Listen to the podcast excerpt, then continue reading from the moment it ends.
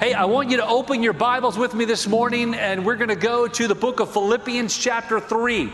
Now, do me a favor, if you would, right now around the room. How many of you actually have a copy of God's Word in your hand, a Bible? Like, hold it up. I want to see it, like right now, across the room. Awesome. That's incredible. Here's what today's January 1st. It's the first day of a new year. Now, I realize, and I do this as well a lot of times, I'll read God's word on my phone or on my iPad. I, I, do that often. I'll do it sometimes when I'm sitting in the car waiting for Sherry, who's in a store, which seems to be more often than not. And I will read God's word like that time on the phone or iPad, those kinds of things. But there is something special about the word of God. There's something special about actually holding the Bible in your hand. And so I just think, like on this first day of the year, that we ought to all make a commitment together that when we come together, that when we come to God's house together and we're studying God's Word together, that we actually bring a copy of God's Word. Now, I know we use phones, I know we use iPads, but I want to challenge you to actually bring a copy of the Bible with you, to bring a pen with you so you can take notes and write notes. In a couple of weeks, uh, we're going to be starting a sermon series. We're going to go verse by verse through Matthew 5, 6, and 7, the Sermon on the Mount, and we're going to dig deep into the words of Christ in that uh, in those passages. And so, man, I want you to bring a copy of God's word, and whether it's a small one, this is kind of like medium size, you know. Maybe you've got a lot smaller if you've got good eyes, or maybe like you're my son-in-law. Hey, give me your Bible real quick. So, you know, it's New Year's Day. A lot of people make uh, New Year's resolutions, like a lot to get in shape, right? So you could get a Bible like this and carry it with you because it's a dual purpose. You have God's word and you're also working out, carrying it in. And so, you know, just regardless of what it is, like make sure that you are getting a copy of God's word. Bring it with you every single week right here uh, as we study God's Word together, that we do this together, because I firmly believe that, like taking notes, I go back now in my Bible, go back like decades of notes that I took in sermons that my dad was preaching, others were preaching. Man, it's so special. And I know you can do it on a phone. I get it. And if you're like locked into the phone, that's fine. I'm not going to say you're like a sinner because you're doing that. But I just want to challenge you bring a copy of God's Word with you. And today we're going to be in chapter 3 of the book of Philippians. And we're going to spend some time talking about new beginnings because obviously January 1, it's a great time to talk about that. Like a new start. A lot of us have had this opportunity in the last couple of days to think about, hey, I'm going to do things differently in 2023 than I did in 2022. I'm going to change my direction. I'm going to change some different things about what I do and how I act. And, and, maybe, you know, some of you like, man, I want to get in shape. I want to lose weight. Uh, maybe I, you are going to do better in business or do better in school or whatever those kinds of things are. But here's the one thing that I want you to know, and I want you to pull out a pen right now, wherever you are. Those of you who have your phones, that's great. Pull out your phones because I'm going to give you a phrase. And I want you to write this phrase down. I want you to type this phrase into your notes app in your phone because I want this to be something that you think about throughout this entire year. Because when we talk about doing things differently, doing things new, doing things in a different way, we have to recognize and we have to understand that there has to be change if we're going to see change, okay? And so I'm going to give you a phrase in just a moment that I want you to write down. It's going to be on the screens. I'm not going to give it to you yet. I want you to get ready. Get your pens out. How many got your pens out? Hold the pens up. Very cool. How many got your phones out? Hold phones up. All right, cool. So I'm going to give you this phrase in just a moment. Because if we don't get the meaning behind this phrase that I'm about to get you, give you. What will end up happening is you'll spend this year doing the exact same things you did last year, and there will be no progress, and you will not change. And we all know, you've all heard the adage of what the definition of insanity is, right? It's doing the same thing over and over again, expecting a different result right so we know that that we have to make some changes okay so here is the phrase that i want to give you okay go ahead and put it on the screen guys if you would do you have it on the screen do you have it? It's the first day of the year, and we already have a blooper. Okay, so I'm going to read it to you. So get your pens out, get your phones out, and here is the, the statement. And it's real simple. It's just simply this same actions, same results. Write that down. Same actions, same results. I'm giving you a second to write that down. Same actions, same results. And then I want you right underneath of that, I want you to write these words different actions, different results. Okay, so you got it? Same actions, same results. And the line right below that different actions, different results. Now, the reason I give that to you is because all morning we have been talking about, we've been singing about the faithfulness of God. That He was the same yesterday as He is today. That He answered prayers then, He answers prayers now. He was faithful then, He's faithful now. Here's what I do know not one of us in this room can say the exact same thing about ourselves. That we have not been like God, that we have blown it time and time again. And if we do not have different actions in our hearts and different actions in our faith, then we will end up doing the same things that we did yesterday. And I got to be honest with you, like all of us want to get better in our faith. And back, in fact, if you're here today and you don't want to get better and stronger and further along in your faith, I got to question like why you're even here. Because we all want to get better. So, same actions, same results, different actions, different results. That is what we need to have in our mind, like running through a phrase that's constantly present in our journey throughout this year if we're going to do things differently. In this past week, I've been kind of thinking through and talking through in, in my own heart and my mind, like a, of what's a passage that we could go to that would give us a picture of what different acts, uh, different actions, and different results. Like, what is a great passage that we can use to talk about that? That we can actually have the opportunity of seeing an example of that in Scripture. Now, we're going to be in Philippians chapter 3 in just a moment. But before we get to that passage, I'm going to read a different passage out of the book of Acts. Now, this passage I'm going to read is in Acts chapter 22. And it's a story of Paul who is in Jerusalem and he finds himself in the temple. He's doing what he always did, preaching the gospel and, and, and pointing people to Christ. And, and when he gets there, people get all riled up. They all get mad. They get angry. A mob is there. They grab him. They start beating him up. They want to kill him. They take him into custody. They're saying, Get rid of this guy. Let's get be done with him. We don't want to see him anymore. And then as they're taking him in and as they've, they've got him there in that, in that custody there, Paul says, Hey, can I, can I say something just real quick here? Like, can I give you a word of testimony here, just like to share with you, like why I'm doing what I'm doing? And so they finally say, Well, okay, yeah, you can speak. You can speak. And so I want to read this passage to you as we begin this journey of talking through what does it mean to have different actions and different results. And i want to read this and we'll go to philippians in just a moment of the result of what god did in the life of paul. But i want us to start at the beginning. Like how did paul get to philippians and the great truths that we read through all through scripture that he writes that god gave to him? Like where do we get there? How do we get there? And here is what paul said. Here's how i got there he says in acts chapter 22 beginning with verse 3 he says this I was zealous for God just as you all are today. I persecuted this way to the death, arresting and putting both men and women in jail, as both the high priest and the whole council of elders can testify about me. After I received letters from them to the brothers, I traveled to Damascus to arrest those who were there and bring them to Jerusalem to be punished. As I was traveling and approaching Damascus about noon in intense light, from heaven suddenly flashed around me.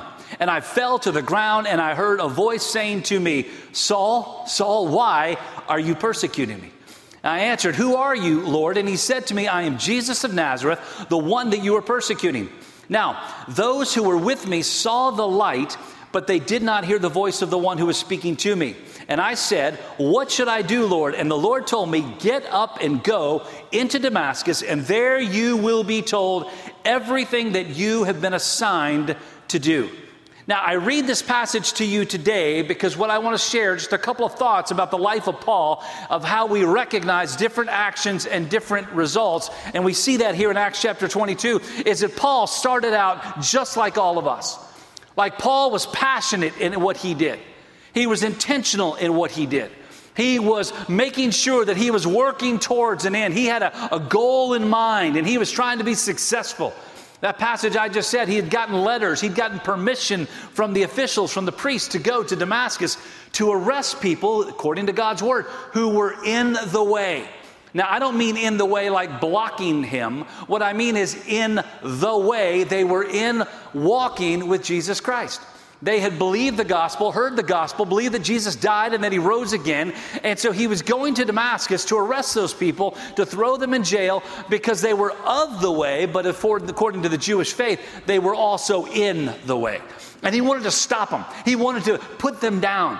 And we know the life of Paul. We know the testimony of Paul before he came to Christ. He was someone who persecuted the church. He persecuted those who believed in Christ. He, he watched as Stephen was put to death. He did all of these things. And so he says, Man, I was zealous for God. I was doing all the right stuff. I was passionate, man. I was intense. I had an intention. I had a goal. Here's the problem is that the goal that he was aiming for was not the goal that was the right goal. And I think probably in this room today, there are a lot of people who could say the exact same thing about your journey. Maybe you wouldn't say it like in the sense of, like I'm working against the gospel. But what you could say is, I'm running really hard towards an end game, an end result that at the end of the day really doesn't matter. Last night, my family and I, we were together at the house and we turned on uh, late night, you know, but they kept me up. Saturday night, I got to preach in the morning, they kept me up. And so we're sitting there and we're watching like all the different network things of like the, the ball drop in New York and all that kind of stuff, right? And we're seeing all these people who are hanging out in Times Square. Some were in Nashville and, you know, different places. They're all sitting there, they're drinking, they're getting drunk, they're laughing about it, they're talking about it, they're singing these songs that were just like, you know, not great. Their voices, by the way, they need a new job because they're not that good and they're sitting there and they're doing all this stuff and they're going over and over again and they're just laughing about the fact that they're all getting drunk and talking about man i need a drink i need a drink. And here's what came to my mind was this passage because i knew what i was preaching on today. Like they are running after something that they think will find success that they think will give them joy that they think is where i want to be and it's a waste of time. And i think probably there's a lot of people in this room today maybe you're doing the same thing now, maybe you're not hanging out in Times Square getting drunk on a New Year's Eve, but maybe you're running after money, you're running after success, you're running after power, you're running after status, you're trying to keep up with the Joneses. And who in the world are the Joneses? Like we all, you know, keep up with the Joneses. Who cares about the, we don't even know who they are. Now, if there's somebody here with the name Jones, I'm not talking about you. But we are running constantly to get to an end goal, to accomplish something, to be somebody. And at the end of the day, it does not matter. Understand this the Apostle Paul, who gives us these incredible truths that are found in God's Word according to the Holy Spirit working in and through him, he started just like us. He was doing the exact same stuff. And man, he was good at it, he was accomplished. Man, he was at the height of the power, height of the career, height of status. Man, he was nailing, he was, he was doing awesome. He was doing a great, great job of accomplishing absolutely nothing that truly mattered. Here's a question Are you? Are you doing a really good job of accomplishing something that really, at the end of the day, doesn't matter at all? You see, that's what Paul was doing. And when we get to that place, it we got to recognize, like, man, there, there needs to be something different in our journey. Now, some of us in this room, maybe we're not like intense and, you know, we're passionate, we're running after something that, that the end game, the end result is really nothing that, that really matters. Maybe it's just that we keep trudging along and we keep seeing, you know, problem after problem and pain after pain and, and trial after trial. Not because we're running after the wrong things, but because there's a lack of intentionality in our journey. Because we get up in the morning and we do the same things over and over and over again. And listen to me, and we don't really care what the day looks like. We just want to get through to the end of the day. Or maybe just get through to the weekend. Maybe just kind of get through to retirement. Man, if I could just keep on moving, keep on going, man, you know, as long as I can just make it through, I'll be happy. It's that lack of intentionality that ends up where we don't really find the success, we don't really find the joy, we don't really find the contentment that God expects and intends for all of us to have. But the good news is, man, Paul started just like us. But when we get to that place, we know there has to be a course correction. Paul had a course correction. Now, Paul had a course correction as he's traveling that road. It says on the way to Damascus, and about noon, man, a bright light shines from the sky, and a voice starts speaking out of heaven and a deep, you know, you can imagine the voice of God, right? I mean, you know, the really deep voice of God coming out. You can imagine how like traumatic that must have been. Here's what I think. I think that the voice that God speaks to us in today, while it is not with bright, shining lights and it's not a deep bass sound coming from heaven, it's that still small voice. I believe it is louder and more intentional and more powerful than even what Paul saw. The problem is, is that we today are so distracted, we miss it because of that lack of intentionality. And so we recognize, like, man, Paul started just like us. But now let's go over to Philippians chapter 3. Because what I want to see is, like, after the course correction in Paul's life, Paul gives us some truths in Philippians chapter 3 to help us get to that same place in our journey. Because don't forget now, Paul heard a voice from heaven that spoke to him. When I hold the Word of God in my hand and I read what God gave to us, guess what we are hearing? We are hearing the voice of God speaking to us where we are so we can have our own course correction. Do you get that? Do you understand that? Nod your head if you understand that. This is not the early service, it's late in the day. Nod your head. This is the voice of God. And so let's read this Philippians chapter 3, beginning with verse 7. Paul writing things we need to understand, things we need to know as we begin a brand new year as we make sure we have different actions that bring about different results. Here's what he says But everything that was a gain to me, I have considered to be a loss because of Christ. More than that, I also consider everything to be a loss in view of the surpassing value of knowing Christ Jesus my Lord because of him, I have suffered the loss of all things and consider them as dung, so that I may gain Christ and be found in him, not having a righteousness of my own from the law, but one that is through faith in Christ. You ought to circle that statement through faith in Christ. That is where every course correction should begin through faith in Christ the righteousness from God based on faith. My goal is to know him and the power of his resurrection and the fellowship of his sufferings, being conformed to his death, assuming that I will somehow reach the resurrection from among the dead. Not that I've already reached the goal or am already perfect, but I make every effort to take hold of it because I also have been taken hold of by Christ Jesus. Brothers and sisters, I do not consider myself to have taken hold of it. But one thing I do, forgetting what is behind and reaching forward to what is ahead.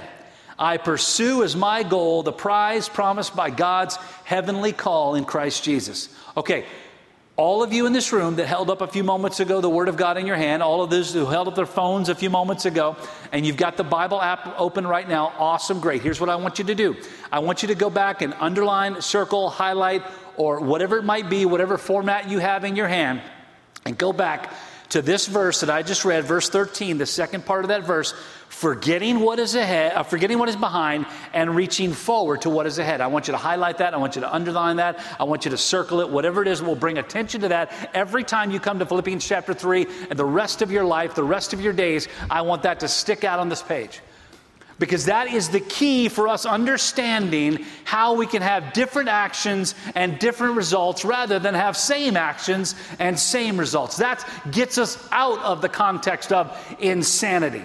That gets us to the place where we recognize that we will do things differently, forgetting what is behind and keeping our eyes fixed on what's ahead. Now, that's important. Because so often people who are in the way, and again, I don't mean like blocking something, I mean walking with Christ. Here's what I believe firmly you never actually attain what it really means to follow Christ because you have at least one eye looking backwards to see the failures of the past. And when you're looking back at the failures of the past, Satan, the enemy, uses that to keep you from moving into the future. Satan wants to make sure that you blow it time and time again, and to think that all you can do is blow it time and time again because you're always looking back to the failures of yesterday. Let me just tell you something. We sang about it this morning. Here's what I know God in heaven never looks at the failures of the past, He never looks at your past mistakes. He never looks at what you did yesterday. He never looks at the problems that you had. Here's what His mercies are new every single day. And He is looking today at where you are and what you're doing. He does not care about yesterday because Jesus' blood took care of yesterday. He cares about today. So the question is where are you today? Forget what's behind. because you can't change it. You can't fix it. Man, we could all sit down and we do this in a mental way. We don't do it like in a pen and paper. We do it in a mental way. We make a checklist of all the things that we did yesterday, the problems of our past. And we always have those that keep coming up like, man, I blew it then. I should have done this differently. Man, if I'd only done this, if I'd only done that, man, I can't believe I did that. Man, I can't. And we constantly are looking backwards. And the more time you spend looking backwards, here's what I know you're not moving forwards. Same actions, same results. If you keep looking backward, if you keep looking at the past failures, if you keep looking at the past mistakes, here's what I know you're going to have the same result. And that is you're going to wallow in defeat and despair and discouragement day after day because you're constantly looking backwards. Here's what God's word the voice of God says this forgetting what is behind and reaching forward to what is ahead. So, what does that tell us about Paul? What he recognized here? Well, what Paul recognized here is just simply this it's he now recognized what was really important. What was really important is not the failures of yesterday. Satan wants you to believe that. Satan wants you to think, man, because you messed up yesterday, God can never use you tomorrow. Because of what you've done in the past, like God is done with you. You have relinquished your ability to be used of God. You have sacrificed the opportunity to be, you know, given that great gift of salvation, that great gift of, of the presence of God. Like you, because of what you did yesterday, man, you have blown it. It's over. You're done. That's what Satan wants you to believe. That's what the enemy is constantly trying to tell you. That's what John 10:10 10, 10 is all about. The thief comes to steal and to kill and to destroy. He comes to steal your future. He comes to kill your spirit. He comes to destroy your attitude. And he does it by making you look back. But Paul, here in Philippians chapter 3, he gave us the clear picture, man. He recognized what really was important. And what happened is this is that Paul was not focused on the here and now. Paul spent his life focused on the there and forever. He was focused on what is to come. He was focused on the promise of tomorrow, of what God has done. God did not come so that we could sit and look back at the failures, of yesterday. God sent his son Jesus to die and to rise again so that we could have the promise and the hope of eternity of tomorrow. That is what Paul gives to us. But he's not even done. He keeps on writing in this passage. Look down to verse uh, 17. Paul says this in Philippians 3:17, "Join in imitating me, brothers and sisters, and pay careful attention to those who live according to the example you have in us." For I've often told you, and now say again with tears, that many live as enemies of the cross of Christ. Their end is destruction. Their God is their stomach. Their glory is in their shame. And they are focused on earthly things. You ought to highlight verse 19. Because if you ever find yourself living in verse 19, I can promise you this you will never see joy, you will never see contentment. I read it again. Their end is destruction. Their God is their stomach. Their glory is in their shame, and they are focused on earthly things. Our citizenship, Paul writes, is in heaven. And we eagerly wait for a Savior from there, the Lord Jesus Christ. He will transform the body of our humble condition into the likeness of his glorious body by the power that enables him to be subject to subject everything to himself. In other words, here's what God's hope is. Here's what God's desire is. Here's what God's plan when Jesus came. Here's what He wants. He wants to come one day and to transform you into where you are today into a glorious presence, in His glorious presence, and there we will be for eternity. And man, that's good news. Because every time you look in the mirror, I can guarantee you, rarely, there's a few of you, usually they're on Instagram, rarely are there people who look in the mirror and say, Boy, I look good. You'll notice I threw the Instagram thing in there, right? You know, the people who just sit there and take all the pictures of themselves, you know. It's crazy. But anyway, that's beside the point. I digress, okay? So I recognize that there are some people who are pretty proud of themselves, right? But honestly, most of us, you know, we see ourselves and we see faults and we see failures and we see problems and we see challenges and we see, you know, hiccups and mess ups and hang ups and we see all that stuff. And we think that, man, is this all that there is? Hey, good news on January 1, 2023. This is not all that there is. There's heaven. Aren't you grateful for what God has given to us? Aren't you grateful for the promise that God has delivered to us through His Son Jesus? That is the promise, and that's what Paul writes here. And so we understand as he writes these words that he knew, Paul knew the rest of the story. And I think that today churches are full of people who do not know the rest of the story. Now, they know it because they've heard it. They know it because some preacher maybe has said something about it. They know it because maybe some song in the worship service has talked about heaven, talked about, you know, the, you know, the old Southern gospel, you know, I've read the end of the book and all that kind of stuff. I, I get, we know it, but we don't really know it. Like we know of its existence, but we don't know it to the point that it's changed our lives, that it's changed our hearts, because we're so focused on the here and the now. We're so focused on earthly things that we lose sight of the incredible gift that God has given to us. So, with all that in mind, let me give you a couple quick things uh, of how to turn things around, how to have different actions and different results in 2023. The first one is just simply this get off to a good start. Today is the best day to change. Tomorrow is not the best day to change. If you're sitting there saying, Man, I want to lose weight, and then you're ordering Pizza Hut for dinner, that is not the right way to start, right? Get off to a good start. Start now. Start strong. Why? Because we have to forget the past. Man, I can't tell you. I mean, I know this room, lots of us, man, we have over and over again, we, man, I'm going to go on a diet. I've done that a thousand times. You know, man, I go to bed at night, man, tomorrow I'm starting a diet. First thing in the morning, grab a Pop Tart. I mean, I've done that. I mean, you know, my name is Jonathan and I'm a Pop Tartaholic. I, I get it, okay? We've all done it, we've all messed up. But if we're going to change, we have to change what we were doing and start doing things differently if we're going to see different results. Start now and start strong. Second thing, don't give way to distraction. Don't allow distractions to trip you up. Don't allow the problems that we run into to, to stop you and uh, setbacks to, to trip you up. That's what Satan wants you to do. Satan wants to come up and whisper in your ear, hey, remember when you did that? Yeah, because of that, you're not going to be able to do this. Oh, hey, listen, you know, you messed up yesterday. So because you messed up yesterday, you know, you're going to have to let someone else kind of run the race here because you're done. Let me just tell you, when you allow Satan to tell you that you're done and you believe it, here's one thing that is absolutely going to be the truth when you allow Satan to define your future.